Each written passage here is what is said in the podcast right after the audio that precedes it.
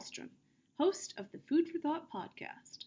We're so glad you're here. From atypical deep freezes to hurricanes, floods, and fires, natural disasters can have a significant impact on the food and beverage supply chain. Here to talk about that on this episode of the Food for Thought podcast is Michael Gehret.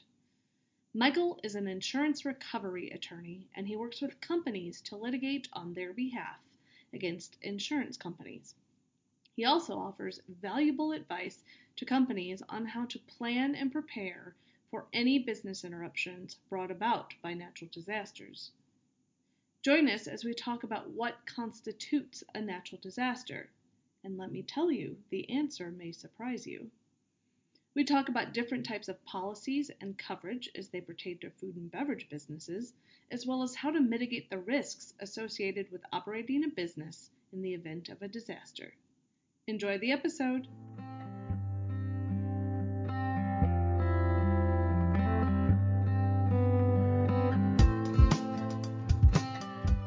Michael, welcome to the Food for Thought podcast. It is great to have you on today.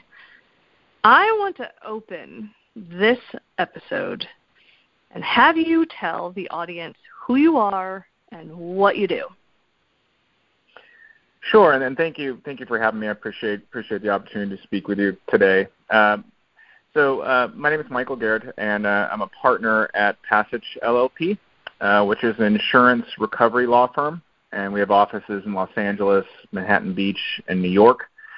And I've been practicing in this area in insurance recovery uh, since I started practicing law uh, right out of law school. And you know, the short answer for what I do, the elevator pitch, so to speak, uh, is that I litigate against insurers on behalf of policyholders. Um, but that's that's there's a bit more to it than that. Um, you know, my practice includes, of course, litigating against insurers, but it also uh, includes um, providing advice to insureds. You know, if it's in respect to ongoing claims, uh, if it's with respect to insurance placement or insurance terms, any really insurance related matters uh, that come up, uh, I view myself as as a, a, strategic partner with my clients um, on on all of those insurance related matters. And, and my approach, along with the, the approach shared by my partners, is that my clients' insurance policies uh, are an asset, and and my job in a straightforward fashion is to assist my clients with maximizing the value of that asset. So whether or not that's litigation, whether or not it's advice, uh, my goal is to to create a return uh, on that asset and make sure that they're they're getting the full value of, of the asset that they've paid in many cases a, a substantial amount for. I know from doing the prep work for this particular episode that you deal in natural disasters, which is something the U.S. has definitely dealt with a lot in 2021. If you could, what, by legal definition of how you work with them, is a natural disaster? Yeah, we do. We do deal quite a bit uh, with natural disasters, and there have been been quite a few recently. Um, and we've been involved with substantial claims arising out of Hurricane Katrina, Hurricane Sandy, um, sinkhole claims, floods in Thailand, just just to name a few. Uh, but there is you know, in my practice, there's no legal definition of a of a natural disaster, and policies, insurance policies, typically don't use that as a as a contractual term. Uh, speaking generally, the property policies, which are the types of policies that you'd be looking to in, in many respects for coverage for a natural disaster, uh, including in the food processing industry, uh, they typically are written uh, in two ways. And one is they're either quote unquote all risks, or their quote unquote named peril. And so, as, as the name suggests, all risk policies uh, cover everything unless it's clearly and conspicuous, conspicuously excluded. So, you start with everything that's covered, and then you start carving things away from that coverage through exclusions, which are policy terms that specifically delineate what is and what is not covered.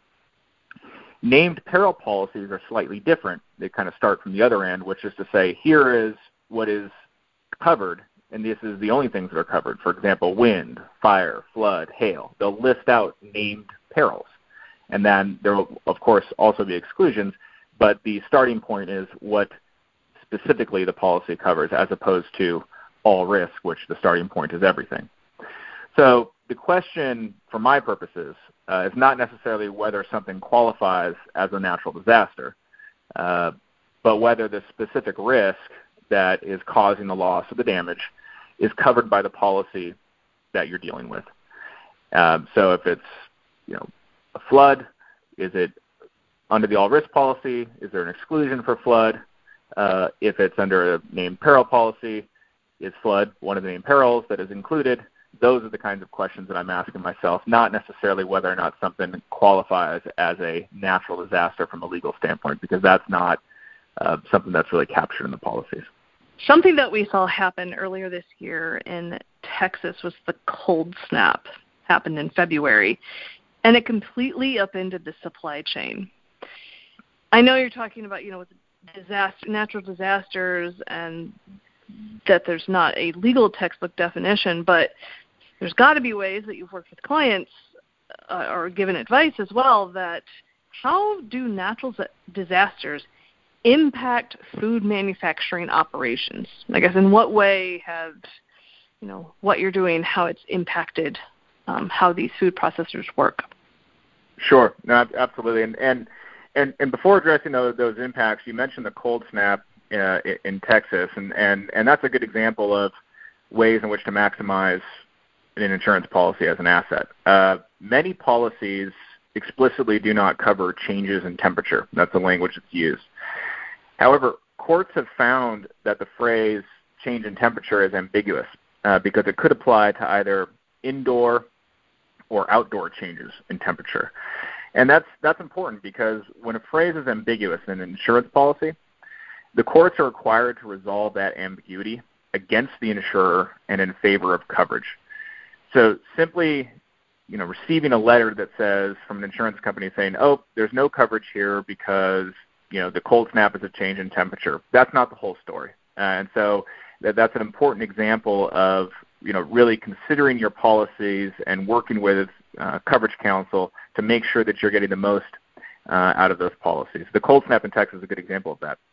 In terms of impacts, in addition to to um, the kind of unforeseen event in, in, in Texas, uh, you know, natural disasters cause a whole variety of impacts to, to uh, the food supply industry. And, and you know, I'll start with the most basic ones and kind of expand out from there.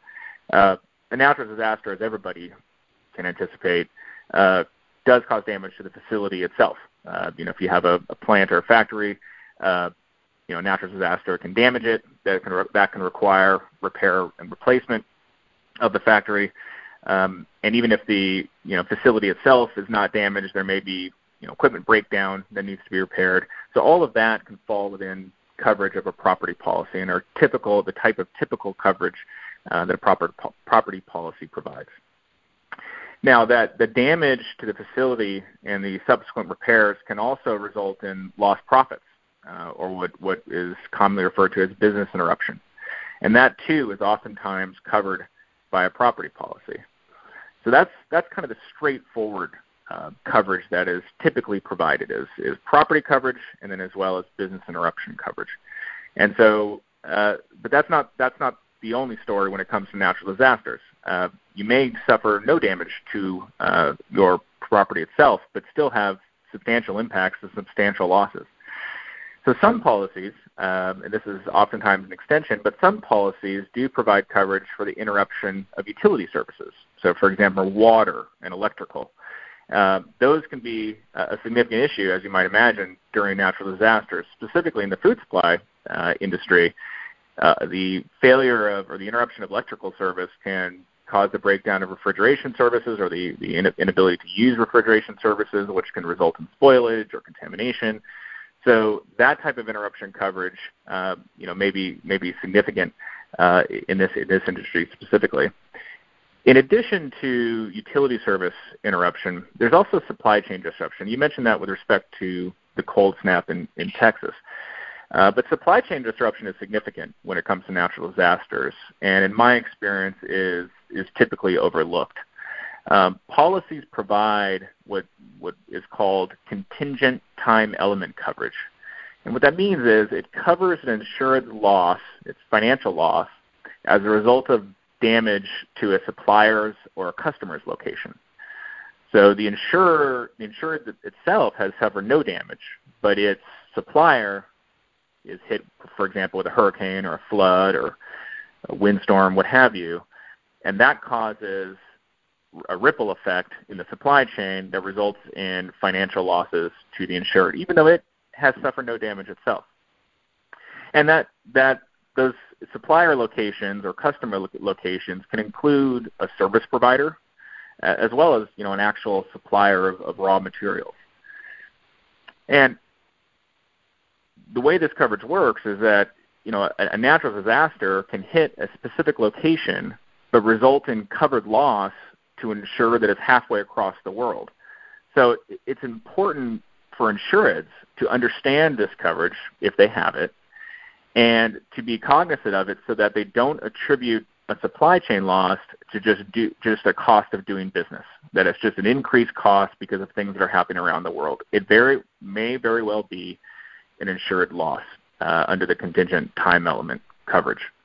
So that that's a that's a significant issue and and and one that we we deal with and advise clients on regularly.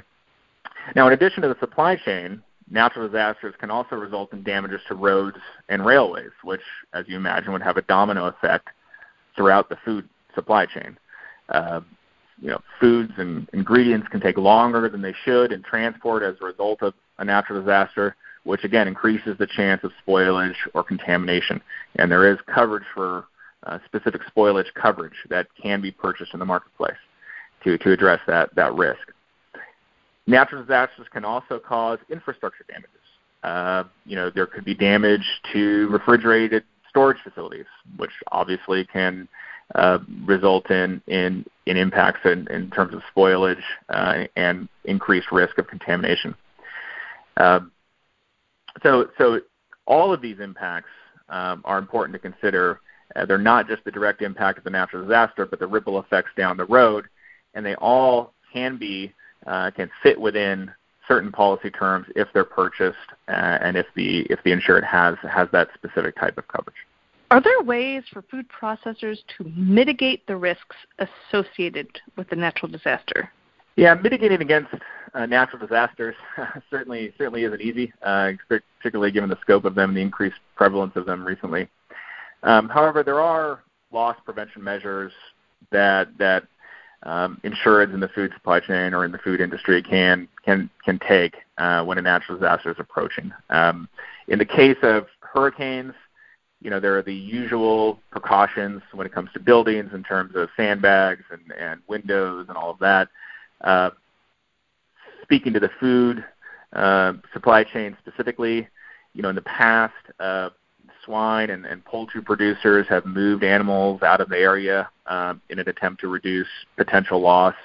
So there are things ahead of time that can be done to to mitigate against uh, the risk of, of a, of a greater loss and the insurance policies typically do have a provision that will provide coverage for the expense that it takes to do that, uh, essentially recognizing that the uh, efforts that the insured is making to reduce loss uh, redound to the insurer's benefit uh, because it reduces the potential insurance claim.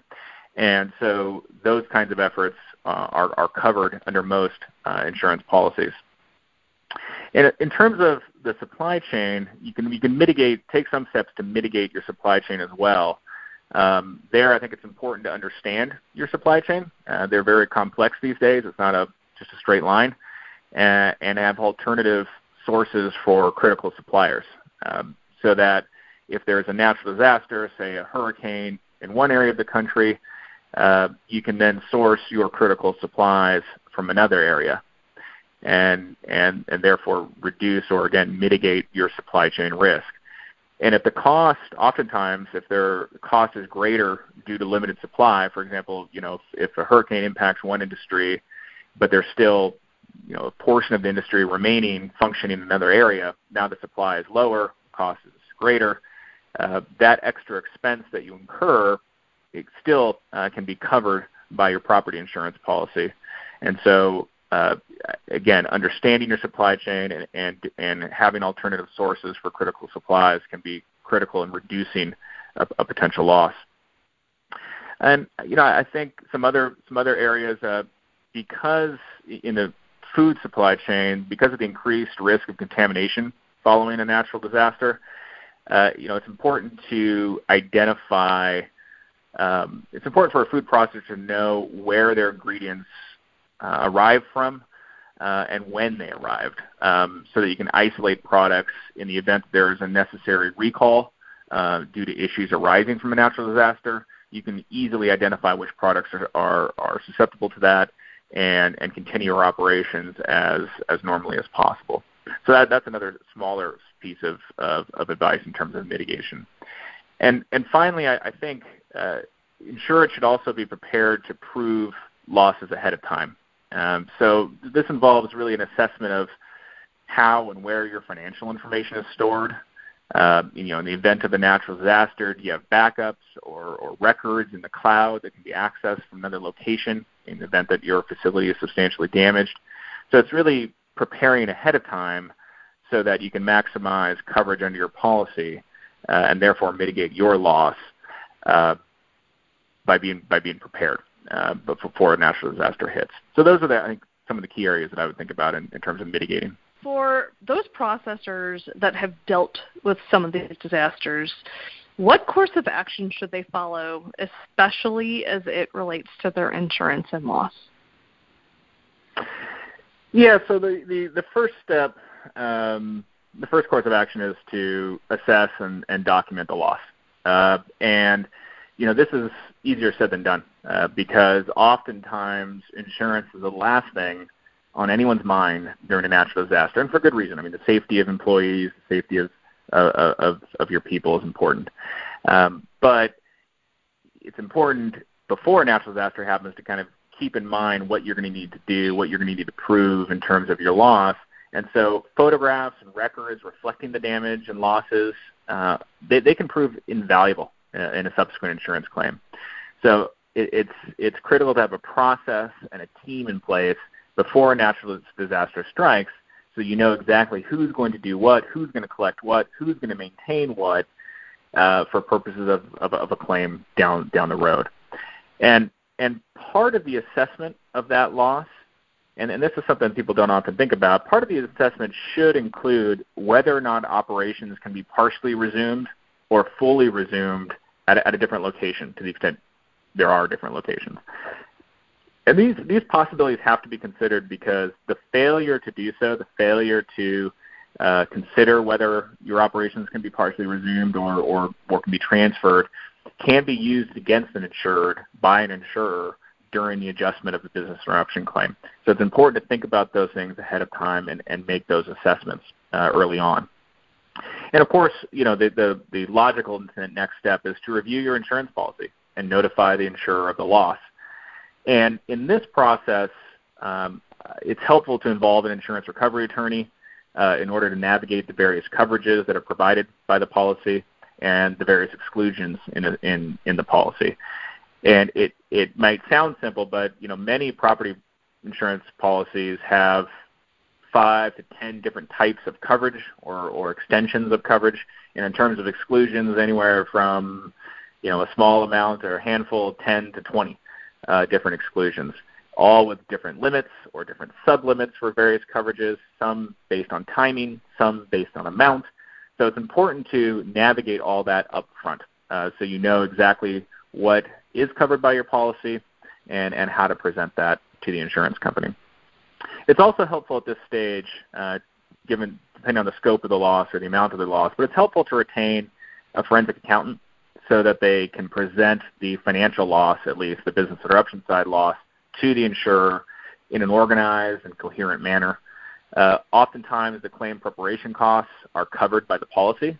So the, the cost of the forensic accountant to put together the claim, package it, calculate it, present it in table format with you know, supporting documentation, uh, all of that is uh, can be reimbursed by the insurer if they accept coverage.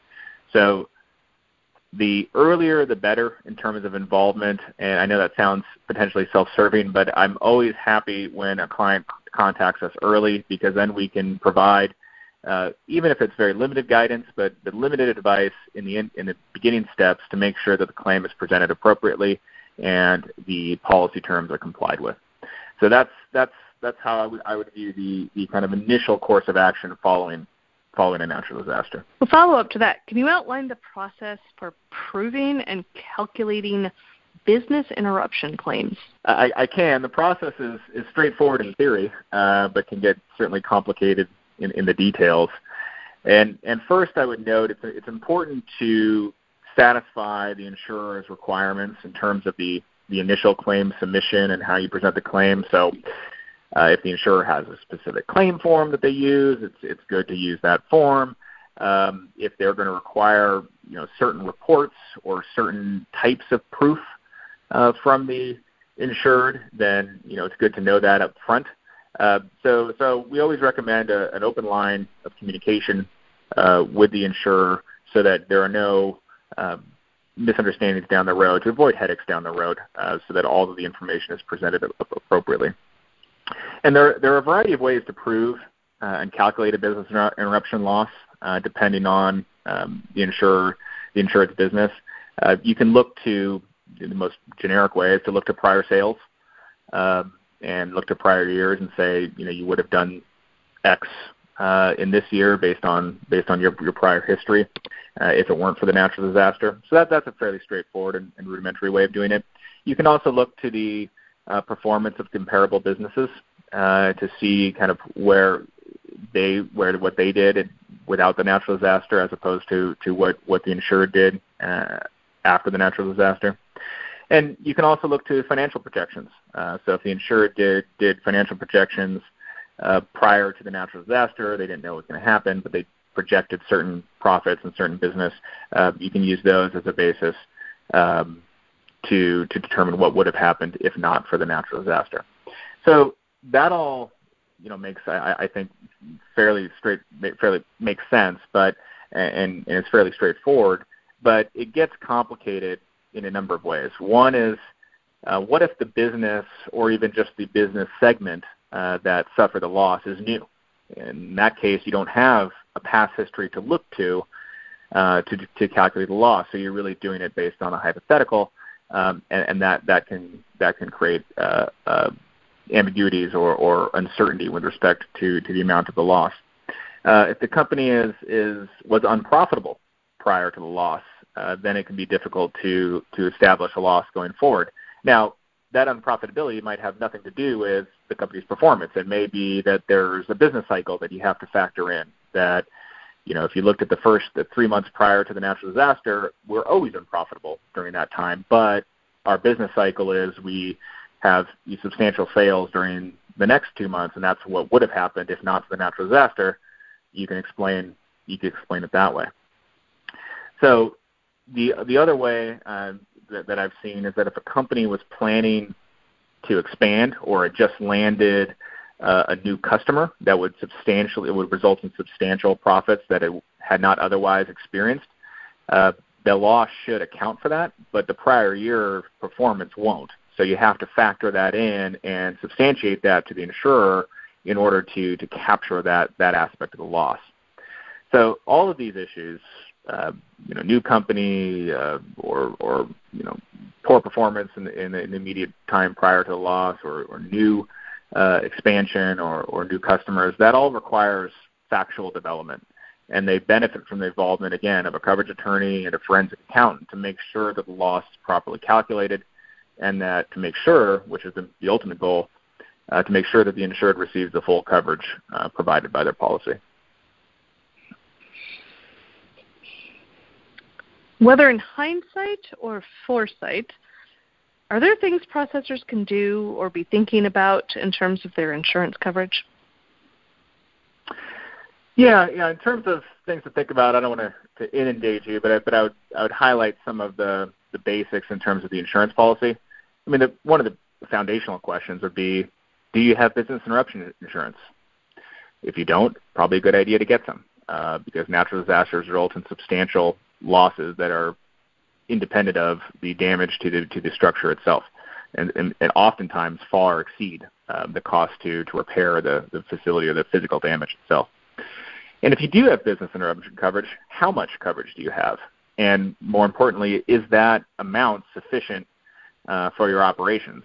Oftentimes, I find insureds simply carry over their limits uh, from year to year and don't really assess how their business has changed, either expanded or, or contracted in, in the various years. So, um, you know, notably, I mean, if a business has expanded, then the policy may not provide the necessary coverage um, to weather a natural disaster. So even if the insurance company fully um, accepts coverage, there's still a shortfall because the company hasn't reassessed uh, its needs, its insurance needs along the way. So that, that's a, that's an important component. Things that that oftentimes uh, insurance overlook. And then lastly, on the insurance policy itself, is, is do you have the right kind of coverage? You know, I mentioned earlier utility coverage and, and contingent time element coverage that, that protect against supply chain risk. Uh, those are those are extensions of coverage uh, that insured should consider purchasing uh, if they're exposed to those risks. Um, and also, some insurers provide you know specialized policies for specific industries, and so that may be something worth exploring uh, with a broker as well uh, to get to get unique coverage uh, for for the food processing industry.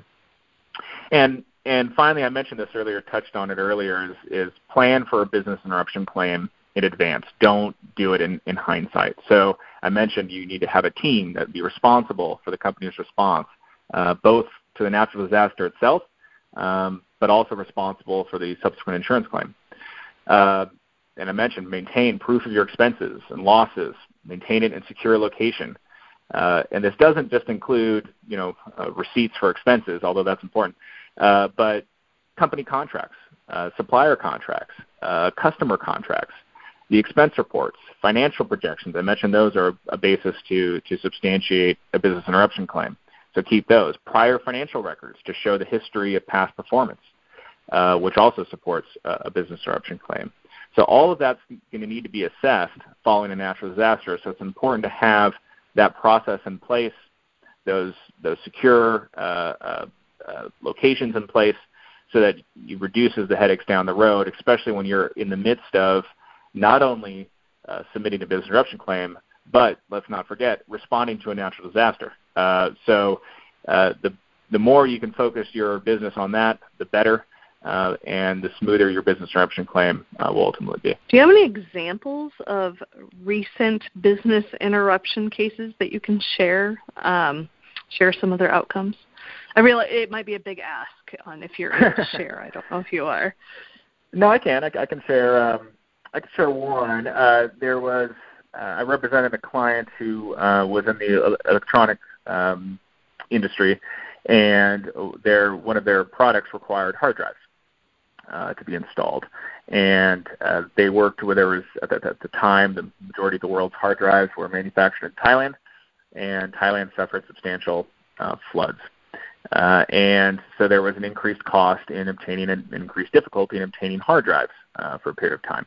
Now, obviously, my, my client was not located in Thailand. My, my client was located here in the United States, uh, but the increased cost was substantial, and they needed to incur that increased cost to continue continue their business. And so the policy had, as I mentioned before, this contingent time element coverage, which is essentially again supply chain coverage uh, for for physical loss or damage to locations of your suppliers.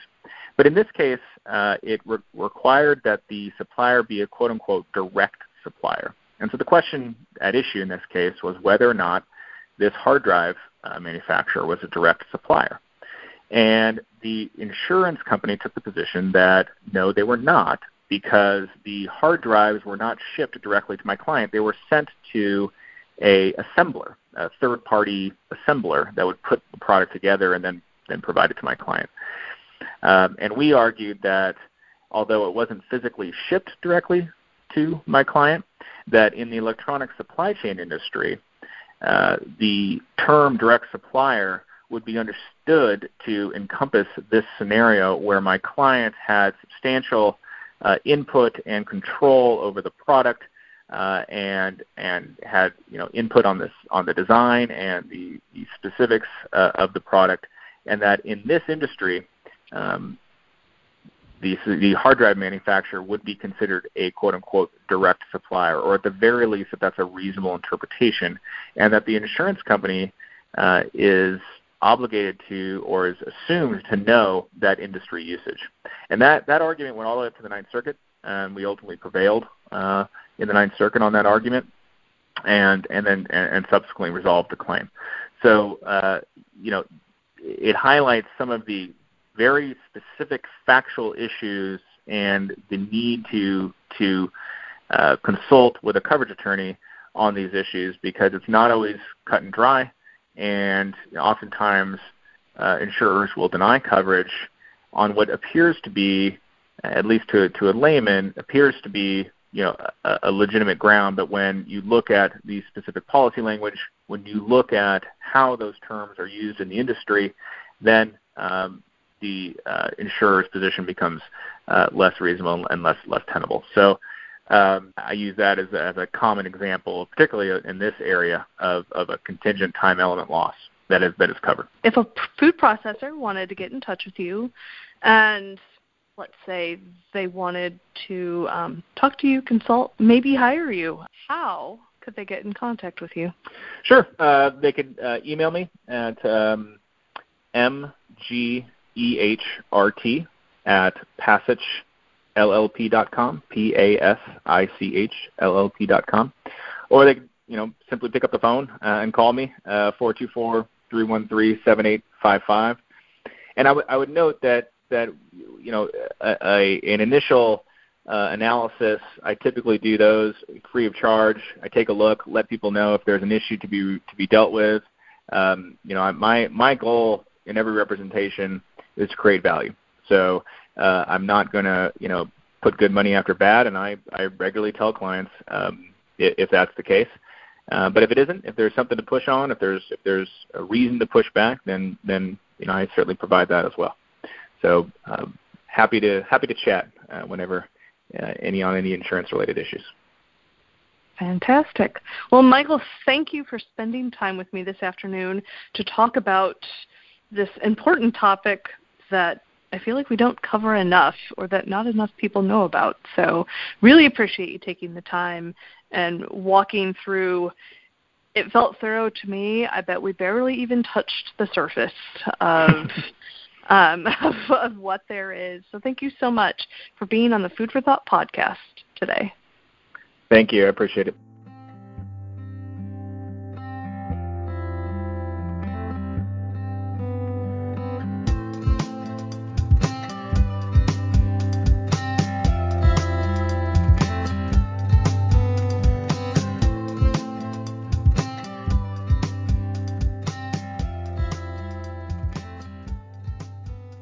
Everyone listening to the Food for Thought podcast today, thank you for tuning in.